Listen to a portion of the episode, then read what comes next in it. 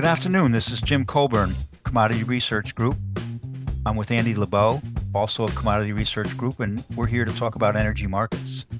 To learn more about us, you can check out our website at commodityresearchgroup.com, where we uh, post our podcasts.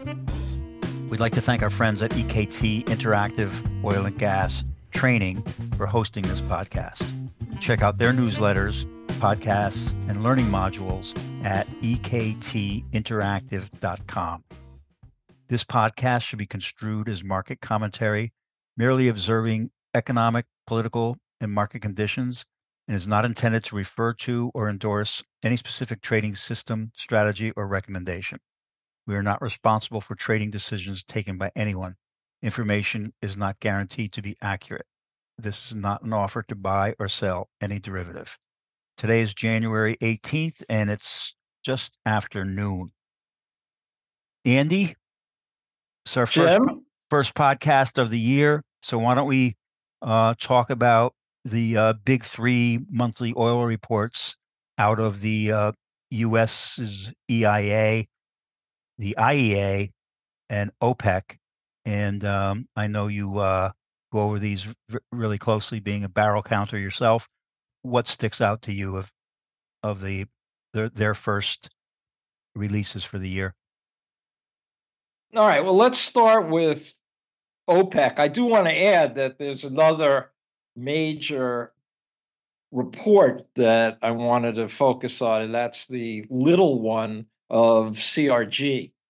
It's, it's the a big, four. three plus, the big. CRG one, Right. which I think, you know, I, I actually have more confidence in our own balances Exactly. than uh, some of the stuff that uh, was released over the last over the last week or so.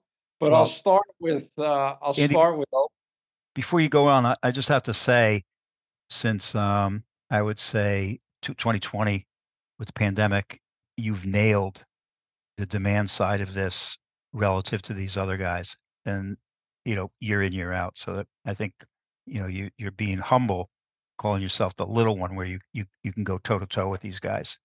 Um, well that yeah. thanks Jim. We we we try. We de- Well- we definitely try. It's a difficult it's a difficult exercise, and um, even though I'm, I'm now about to bash the OPEC numbers, yes, um, they you know they they they still tried their best. Oh, yeah. um, no, they're yeah, they're really coming up with these forecasts. Um, but you know, it, it's it's so hard to believe what uh, the numbers coming out of uh, OPEC on their on their monthly report. Um, they had a, a huge increase in demand for 2023, up like two and a half million barrels a day, and then they see another 2.2 million barrel a day increase for uh, 2024 and critically they if you look at their numbers for third quarter they've they've got a third quarter 23 they have a draw of a million barrels a day. And then in fourth quarter of 2023 they had a 1.9 million barrel a day draw which i think we could safely say was completely wrong because the mar the, all you have to do is look at the price.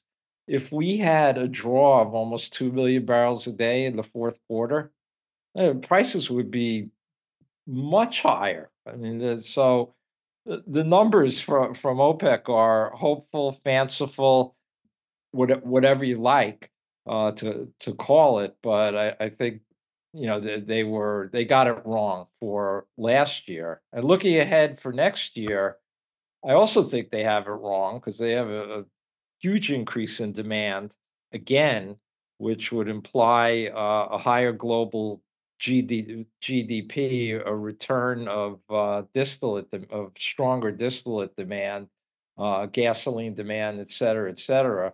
And where they have the demand growth, where they have the demand growth is in Latin America, the Middle East, some in North America, not so much in the in the OECD, and of course in uh, China and uh, and India, and they've got draws for all four quarters. Jim, they've got a million, uh, the million barrel a day draw in first, second, third, and and fourth quarter, which would mean that OPEC, the uh, producer cartel, OPEC Plus, could easily unwind their current production cuts with no problem. And if again, if you believe these OPEC numbers, you know you have to be really bullish on the market. Well, Um, Andy, the- these numbers would imply, imply, you know, they they'd imply ninety dollar crude pretty easily. well, uh, if we go back to 2023, they had these um, bullish estimates in their reports, and OPEC plus the the entity went the other way. I mean, they they kind of didn't listen to this report, and they cut back production, and um, the market. I mean, they uh, they they kind of like were the only ones that saw maybe a softening demand or demand numbers that weren't going to come to fruition. I mean, the market. Yeah, I, I I mean, right. had had they not cut back, we'd be a lot lower. We'd be yeah, we'd be a lot lower. And I- So they they the the producers themselves, you know, they they got it right. Or, you know, they expected that with these um continuing cutbacks in the in the fourth quarter that, you know, they do better on the price because demand would be higher than uh expected. But you're right, they they knew that they had to continue the the uh cutbacks and then add more for the first quarter of 24. And that's what you you, you think they were going to do that? They're going to start leaking out some barrels over the first. Well, I think first of all, they have to cut back. You know, the, the so Right. it's Right. can't they can't leak out before they even do, do the uh do the cutbacks. That's true. Yes. You know, if you look at the last OPEC meeting, they got pledges from a number of uh, the Saudis got pledges from a number of producers, including Iraq, the, U- the UAE, Kuwait, Russia, uh, and some of the other uh, non some of the other OPEC plus producers. And you know, so far, you have to say that that there's no evidence that that the other producers are, are cutting back. Now it's it's still early, but you know we're we're looking at February and March programs, and you know I, I don't see or I don't think the market sees that Iraq, UAE are cutting back significantly. I mean, maybe Kuwait cuts back some. Um, they did get some, some. They did get a bit of a break call it a break. I mean, Libya's having, you know, Libya declared force force majeure on on some production because of uh, protests. So, um, you know, that there is there is going to be a production decline, but I think the market is, you know, looking at, you know, whether or not we're going to see these cutbacks before Right. we even get the leaks. Right. Good point. And I guess we still don't have uh, some Kurdish barrels on the market from. Right. That's that- that's four hundred thousand barrels a day of Kurdish crude, which would be under the Iraq numbers, and Iraq is supposed to be going down, not up. So, you know, and it's probably, you know, I'd, I'd have to say that that's probably one of the reasons why the you know the market has really had trouble getting out of its own way. You know that that they haven't really they haven't seen the cutbacks, and Russia, you know, Russia pledged an additional two well gross of of 500 but a, an additional say 200 and they, they actually may be cutting back. Not so much of the of their own accord but you know they've they've had some trouble selling into uh, India on uh, on pricing and they've also had some trouble on uh, refinery runs. There's there's a refinery issues in Russia. So it is possible that that Russia's cutting back. You know, and that that that's certainly a al- al- always a question mark for the market where the you know where Russian production is. Well, I just wanted to say that since Angola has left the group, are they calling it OPEC plus minus now? I Uh, don't I, I don't think that was pretty good. I, I don't think the loss of Angola is um you know, Angola's production has been going down steadily Right. for a decade. Right. Uh, they're they're pretty much, you know, they're pretty much at 1.1 billion barrels a day, give or take. And I, I don't think that, you know, they're hoping to go up, but I, don't- you know, I don't see it actually. But yeah, so the is out. Um, just just quickly going through the other, the IEA, t- the IEA also had a big demand number for um, last year for 2023. They, Right. they were up like two two million barrels a day, and they think in 2024 it's going to be 1.2 million barrels a day. They just increased it. I guess that report came out came out today.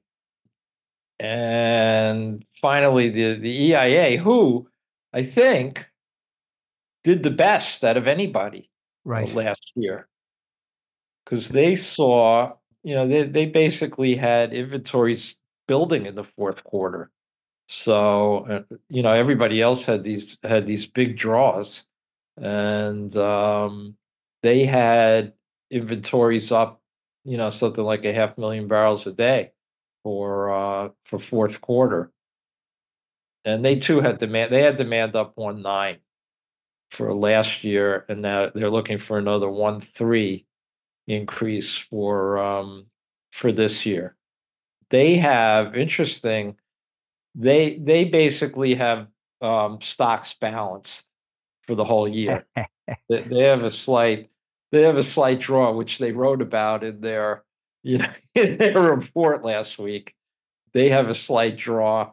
One one of the banks that uh, that we follow has a slight build, and um, CRG, the CRG numbers last year we had a, a slight draw for the for the year, and we we thought fourth quarter drew a little bit, you know, drew like four hundred thousand, but you know I think I I kept having to decrease the the draw, Jim. Kept having to like You you know say starting starting at like let's say I thought it was going to be a draw of one point two to start Right. and you know then i got whittled down to like 0.3 or 0.4 hmm it may have ended up being unchanged or a build for fourth quarter Wow. Yeah It's a big, big miss. yeah it was a bit it was a big miss and um for, for this year coming up for 24 we see an increase of uh a million barrels a day and i also have a slight draw for the for the whole year so i have to say the market right now does look pretty balanced for the for the rest of the you know it does look balanced. I know Well, i know you you know, I don't a like little- to hear that but Yeah, it does look balanced.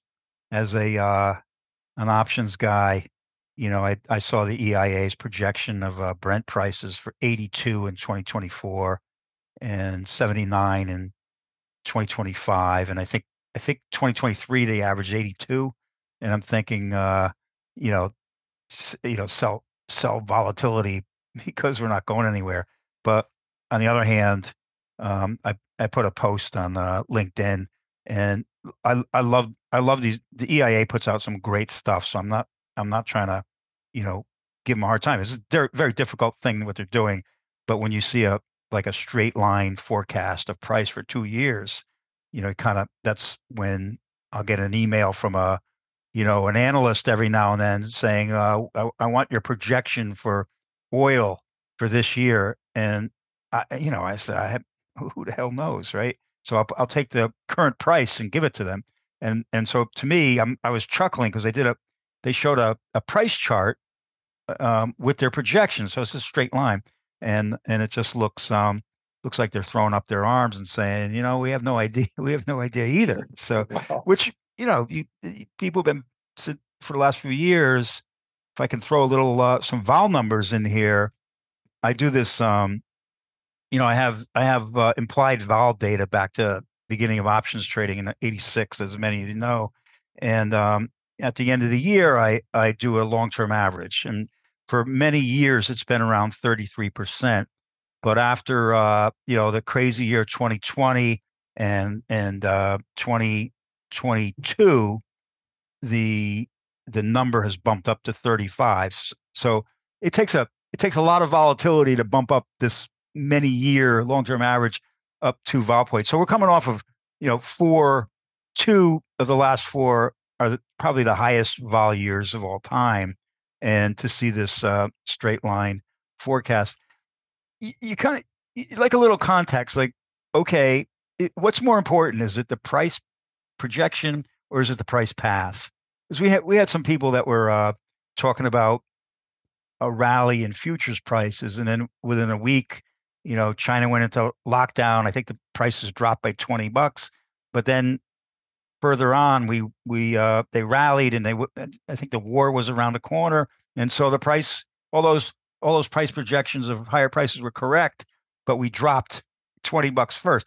I'd really like to know the path that we're going to go through as much as I'd like to or uh, uh, see the, the final results. But that's just me because I'm a you know crazy option guy. Well, you also have to look, yeah, talk about the path. I mean, yeah, the the prices ended up at 83 and 78 last year for uh, WTI. Okay, um, Andy, we uh, we had a little uh, snafu with the uh, internet, so let's let's continue. You were you were talking about WTI prices, and um, I believe you were getting into the price ranges.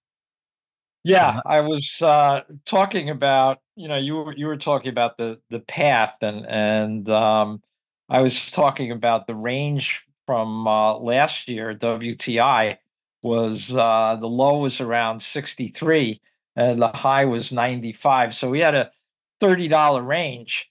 Uh, you know, one could say, one could say with some confidence that they think in 2024 the range is going to be narrower than that. And, right. uh, you know, after studying this market for decades, I wouldn't bet on it. Yeah, it's something always happens. Um, something, right. Something always happens. You know, what's interesting right now we have um, stuff going on in the Middle East and you know China demand. Well, there's all the things you talked about going on. Uh, typical uh, oil market, I think. But um, the the trades that I don't see other than for hedging is like the the speculative put buying. So like you know, say after uh, below say sixty dollars, something like that. We're not we have some open interest on those strikes, but that's from a long time ago and was most likely oil hedging. But we, um, I would say that's something that the market's not prepared for. We seem to be prepared for lots of uh, upside price going yeah, on. I'd agree with uh, you know it, it's hard to be super bearish here under under sixty dollars with um, you know some some of the developments uh, particularly out of the out of the Middle East. I guess that the hedgers don't need don't feel like they need the uh, the protection for uh, a big downside move. Um, I one thing that could certainly change that, of course, is if the Saudis decide that um, you know that they want to go full, they want to increase production full bore. You know, this flood flood the market in the in the second half. But you know, I I don't see that. I mean, I just uh, it's hard to make it make a case for that. You know, they tried that in uh, 2020 and it didn't didn't really work out so well for them. Right. Um, you know, they've tried it a number of times over the over the past, you know, during our careers, and uh, it, it, it doesn't see it, it. You know, it never seems to to work out well. But I think that would be the you know that that would be the impetus for uh, a real bear move, um, coupled with you know, let's say, the, you know, there's any any type of, of recession. But right now, um, like you said, Jim, it doesn't look like that flow for for taking downside uh, risk protection is, is in the market. Yeah, I mean the other the other um, story that seems to have gone away, and, and maybe it's starting to come back again, is the uh, lack of investment in oil. Maybe maybe the um, you know the increase in U.S. production this year has calmed that down. But you know, coming into this year, you know, there's always this talk that in the future there's not enough money being invested in new oil wells, new new oil production. And um, have you have you been hearing any of that for say 2025 and out in the out years? That there's going to be the lack of Not, capital. um, not, not so much as it was over the past, you know, the the the past few years. I mean, certainly the um, you know, there's been consolidation here here in the uh, here in the U.S. and uh, there've been some, you know, great development. Certainly, Guyana's is a uh, incre- incredible story, and the growth in Brazil. I think going for and you know, the biggest story of 2023, or not the biggest story, but one of the big stories in 2023, which you alluded to, Jim, was the success of uh, U.S. producers. You know, we really, the the U.S. killed it. And, Unbelievable. Uh, it was unbelievable. Yeah, it was Yeah, like a re- nobody had that. I mean, like- even, I was going to say it's like an, another revolution within a revolution. yeah, I think for, for, um, a number of reasons. Certainly, you know, the high prices from uh, 2022 did spur investment, and um, you know, we saw the rig count go. We saw the rig count go up as uh, as prices rallied. Now the rig count is off, so the the U.S. Uh, the EIA is talking about an increase of only a couple hundred thousand barrels a day, and they're actually talking about no increase from where we are right now. I think the last weekly was 13.3. And, you know, I think that's where they're at for next year. Right. At, at 13.3 million barrels a day. Yeah, I think I think Um, in, I think it's going to be higher than that. I, I can't imagine. I think in their reports they're talking about the rig counts are going to catch up to the production numbers, so and, and flatten this growth out. But yeah, it'd be it's it's going to be something interesting to watch. You had mentioned we we're going to lose some production from this storm, so we're gonna so we're gonna have to recover that first. That's going to be this month, right? In in North Dakota. North Dakota. The uh, uh, from North Dakota, it looks like it's 500,000 barrels a day. yeah, Um, so that's a and that- significant. Yeah, it's a significant number. I think that you know that that should that should come back pretty quickly. Mhm. Um, you know, it's it's easier to get those those uh, wells up, and it's gonna it's gonna warm up. So I, I think that's gonna come back quickly. What's not gonna come back quickly, as we've you know, as we've learned over over these years, is is the refinery capacity that got taken out.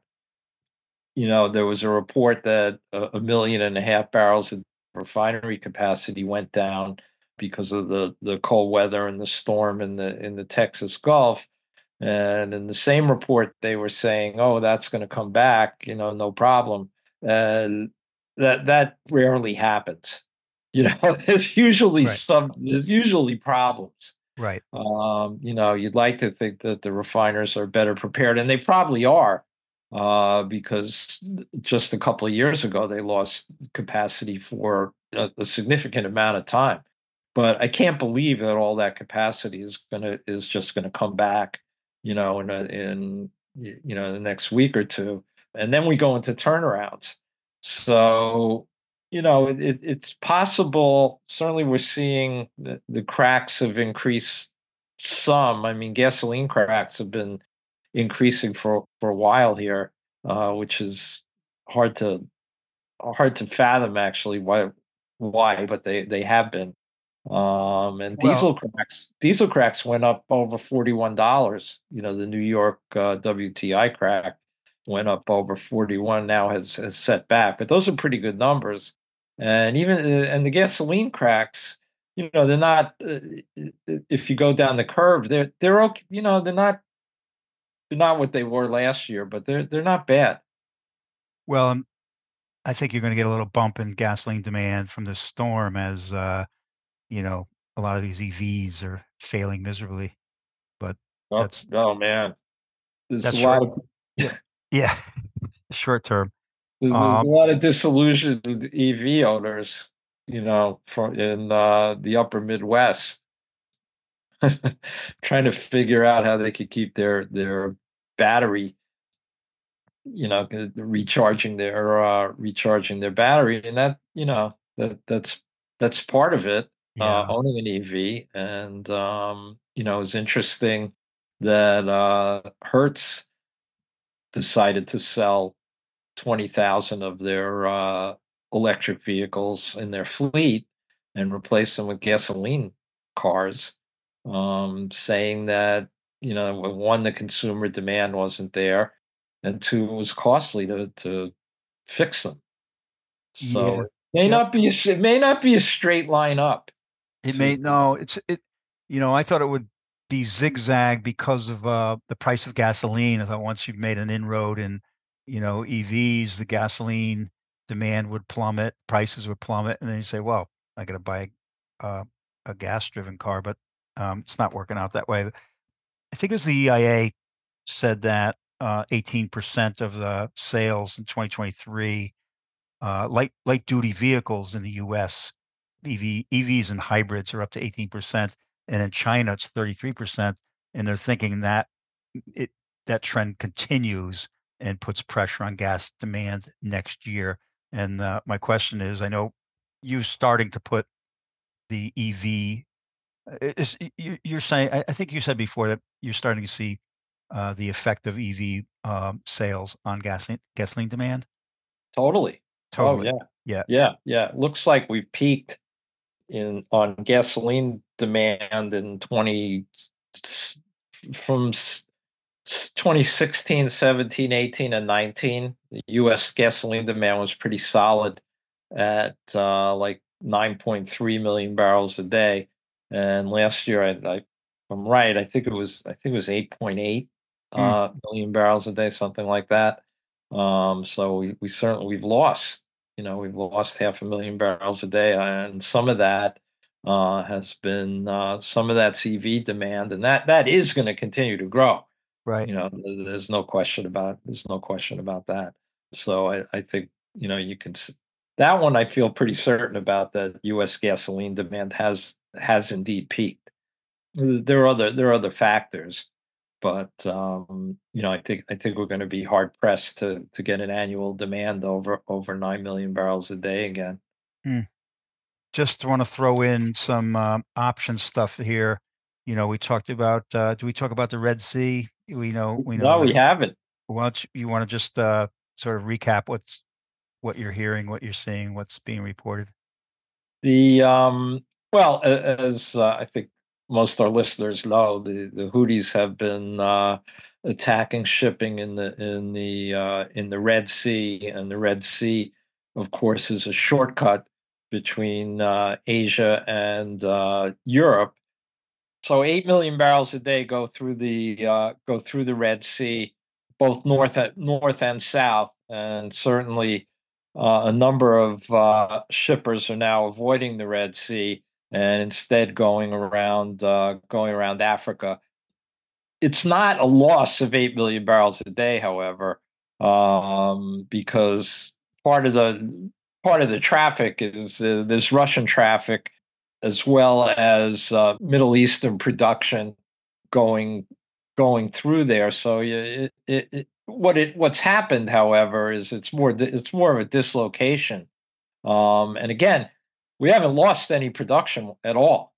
So, what we're seeing is some dislocation, and and the journey takes probably 10 to to 14 days longer going around, uh going around Africa. What's that what has that led to? Well, it's led to when you see dislocation like that, you know, usually you you see the structure rally, and indeed, the physical market is now above the the first futures. Brent is is already heavily backwardated at at 50 to 60 cents over. Oman crude too, the Oman futures as well are are, uh, backwardated, and the physical is over that. So the market is really reacting as as one would think. You'd think, however, the outright price would rally a little Yeah. more than it has, but we're certainly seeing some, uh some big moves on, uh, structure. You know, generally, that's bullish. You would Right. again, you know, Yeah. you think you think the price would would move up, but, uh, you know, we for the time being, we we can't get out of our our own way. Even in WTI you know, the the the loss of the of Bakken has moved, uh, WTI from from contango to, uh, to backwardated. So, you know, I think the market is reacting as as as it should. Yes, and I I have to say the, um, the option market has reacted as you might expect and also kind of that subdued move where, uh, volatility was, um, you know, in in the last, uh, I don't know, month, say, the low has been 32%, and now it's at 36%, which is the which is the high in the last month. So we so vols moved up a little bit, not much, and and as I mentioned, the long-term average is 35, so that's not that much. The skew also moved from, um, -4, that would be, uh, uh, 25 delta put ver compared to a 25 delta call on the, um, I think I used, uh, March options, and, um, the it wa it was -4, uh, last week to the put, and that's kinda normal, and now it's, uh, -1.5, so the skew went, you know, from from a bearish skew to a less bearish looking skew, which was which was also what you would expect, so but nothing, you know, and the vol the volume did pick up, beginning of the year volume tends to pick up, but also with this stuff going on, um, but you just haven't seen, you know, gigantic plays going on. The the the paper flows spread out across the board. The the, uh, big open interest in calls and WTI continue to be the the May 76.5, 77 calls, and that was like a when when those giant 55, 50,000, 55,000 call spreads were being done, you know, year, year and a half ago. That's still on. Uh, maybe maybe that was done more recently in the summertime. But other than that, there's just not a lot of, you know, new option flow causing a strike to to look, uh, uh, big. You know, there's no no big big strikes out there. For example, the the big put is in WTI is 23,000 lots. That's the March 60 put, and that pretty much was done a while was built up a while ago. And then if I look at, uh, Brent options, the the big put is the D60 put, 31,000, so that that also was done a while ago, and in calls, the March 110 call was 56,000, so, you know, it's again, my the volume has picked up, but it's not it's not react it's not overreacting to what's going on, put it that way. Um Yeah, that's that's, you know, I I you look at the situation now, right, you would think that somebody would be taking taking a shot. I guess it's still the the market doesn't expect that there's gonna be any, uh, you know, a any production loss and and that well, there's a chance, certainly a chance that the this Middle East war um, expands, you know, for now, the market, I I think is is relatively complacent. You know, there's always you know uh the the one thing that I think the market's been fearing for probably, I don't know, since the 1950s or 1960s would be the closure of the Straits of Hormuz. Uh, Right. now there there goes 20,000,000 barrels a day of, Yes. uh, crude and refined products through that that's the main you know, through the through the Persian Gulf, so, um, that now that would be, you know, that would be catastrophic. It hasn't happened yet, and hopefully it never happens, but, um, you know, Yeah. that that's that's probably the biggest the biggest fear right now. Yeah, and and I don't see I mean, the US putting sanctions on Iran in an election year just doesn't I mean, I I know that's kinda cold, but I don't see that Yeah. happening either. I don't see uh, yeah. You I don't I don't see it happening. Right, and and gasoline prices have certainly, you know, come down significantly there. The last I looked, the average US price was 3.08, you know, that's down from the summer high of almost $4.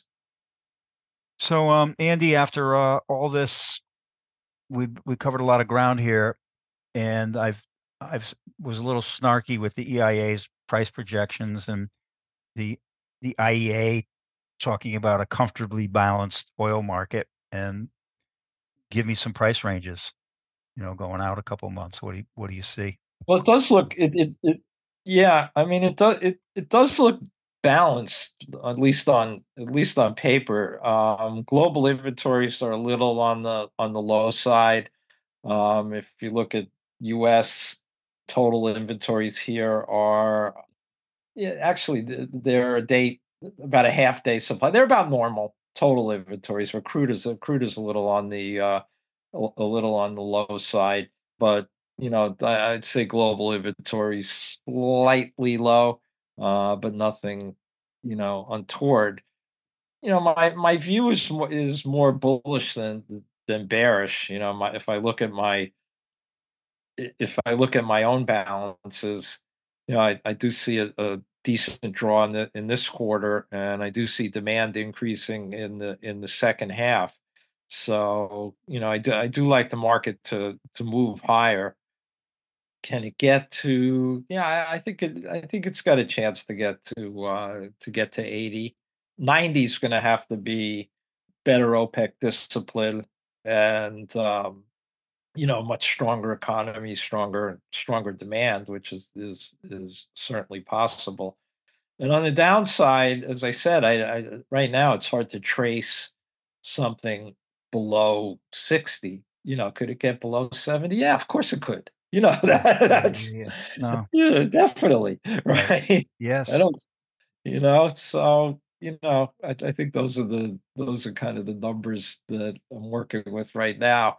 And, uh, yeah, it does look like it's gonna be a narrower range than last year, but, you know, it's only January, and this is so you know, we've got 11 months ahead of us of, you know, who who knows what's gonna happen, and as you and I always say, it's the thing you're not looking at Yeah.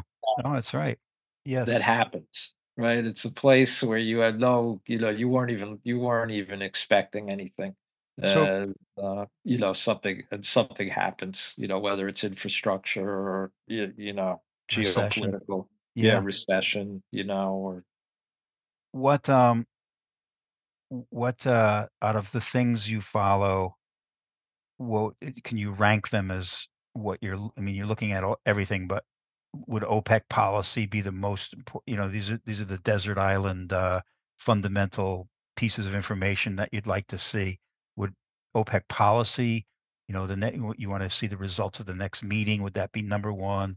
You know, China well, I demand, US oil yeah, production. So how would you I think it rank would be I think it would be Saudi policy as usual, you know, Saudi slash OPEC policy, you know, because the Saudis really hold the key as to, you know, how they're going to unwind their price cuts if they're going to unwind their price cuts. So I, I'd put Saudi number number one, and let's, you know, obviously geopolitical something could happen. We know we know that, right? There's Right. a Middle East, so we'll put that aside on a on a fundamental basis. Yeah, I think that um, Saudi policy would be would be number one.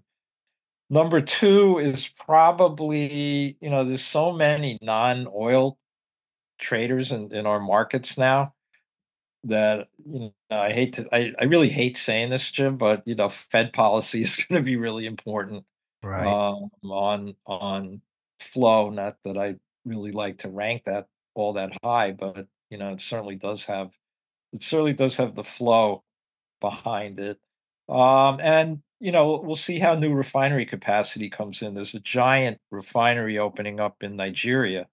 Um, so you know, that's six, I think it's six hundred and fifty thousand barrels a day. It's a, it's humongous, and it's starting up. And there's new refinery capacity in China, not so much in China, but in, in the Middle East. But um, you know, it's uh, certainly will, will you know, I'd rank the new refinery capacity up there, and Chinese demand, of course, and U.S. produ- You know how we do, how the U.S. does. The US uh, oil production. Yeah, U.S. oil production. Yeah. I th- I, th- I thought uh US plus the um the usual gang Canada, Brazil, Guyana as a group to see Right. what See what what they they do. do this year after a, an amazing year in 2023. Your financial comments uh I would just say, you know, whenever I see an analyst and I and I posted this on LinkedIn so I'm I know I'm beating a dead horse here, but whenever I see an analyst use the dollar as a reason for oil movement. I, I'll just check on the CME has a uh, correlation table, and um, I looked at it before we got on, and the 30-day correlation for oil with with currencies, and they they look at the euro. You could look at a bunch of them, but I have the euro, the uh, the Japanese yen. It's uh, rounded to zero. If you look at the correlation with um, short-term, long-term interest rates, it's rounded to zero.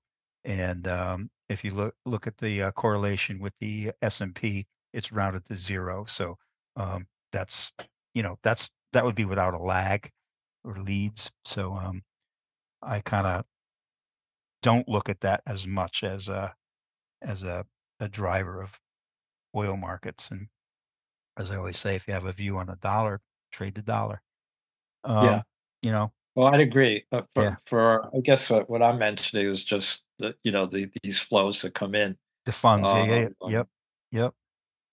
And, and, and those the CFT number, CFTC numbers, we we we we need to remember that they're as of Tuesday. They come out on Friday, and I I just don't understand why in in the year of 2024 you can't get a real, you know, release it on Saturday and get Friday's numbers. You know, just doesn't doesn't make sense to have uh, Wednesday, Thursday, Friday of trading, which a lot can happen, and then release you know numbers of what what the funds and the you know the the, the big specs are doing as of three days ago. But that's just me.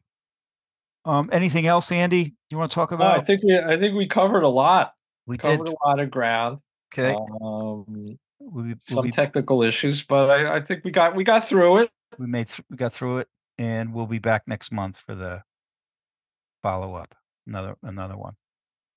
Good. You can find me on LinkedIn first of all. That's the best way to get me. Yeah, you can get a hold of me at we first of all our website commodity research group.com and I am a lebow at commodity research group.com. Great. Thanks, Andy.